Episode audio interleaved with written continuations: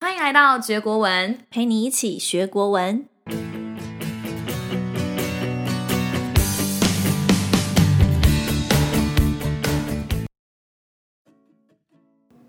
早安晚安，各位同学大家好，我是吕飞老师，又来到了周二的晚上啦。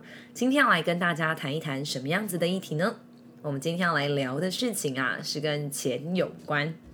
你就说嗯谈钱有点伤感情耶，喂，你以为是要干嘛？没有啦，我们今天为什么会想要谈钱呢？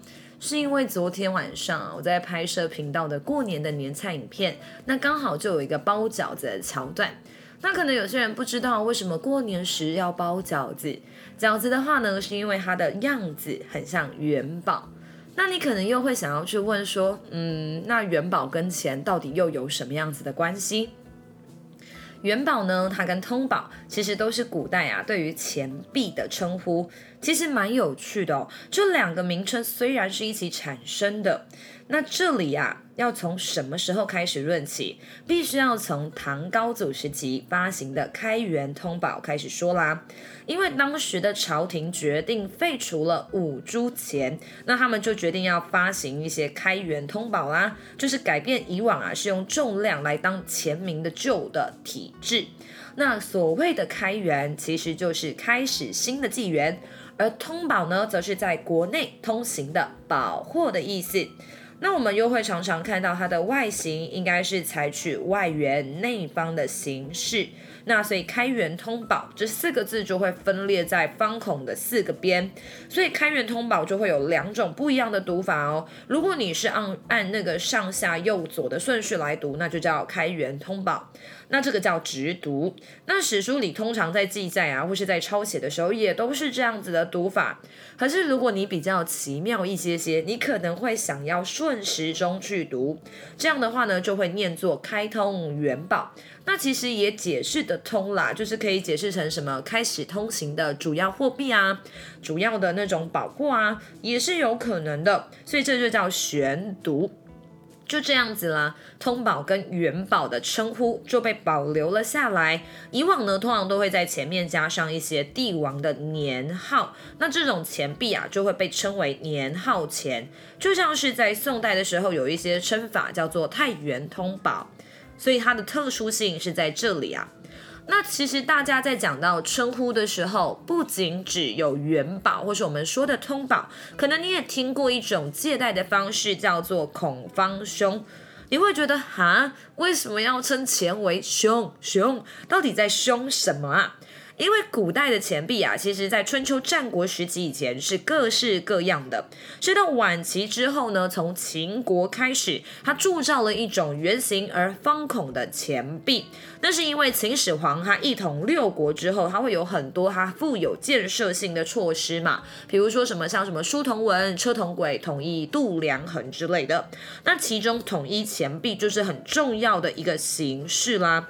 那这里面呢，也因为这样的圆形方孔的样式，开始成为了古代社会最通行的钱币形状。将钱币称之为孔方兄，其实有一个特殊的来历。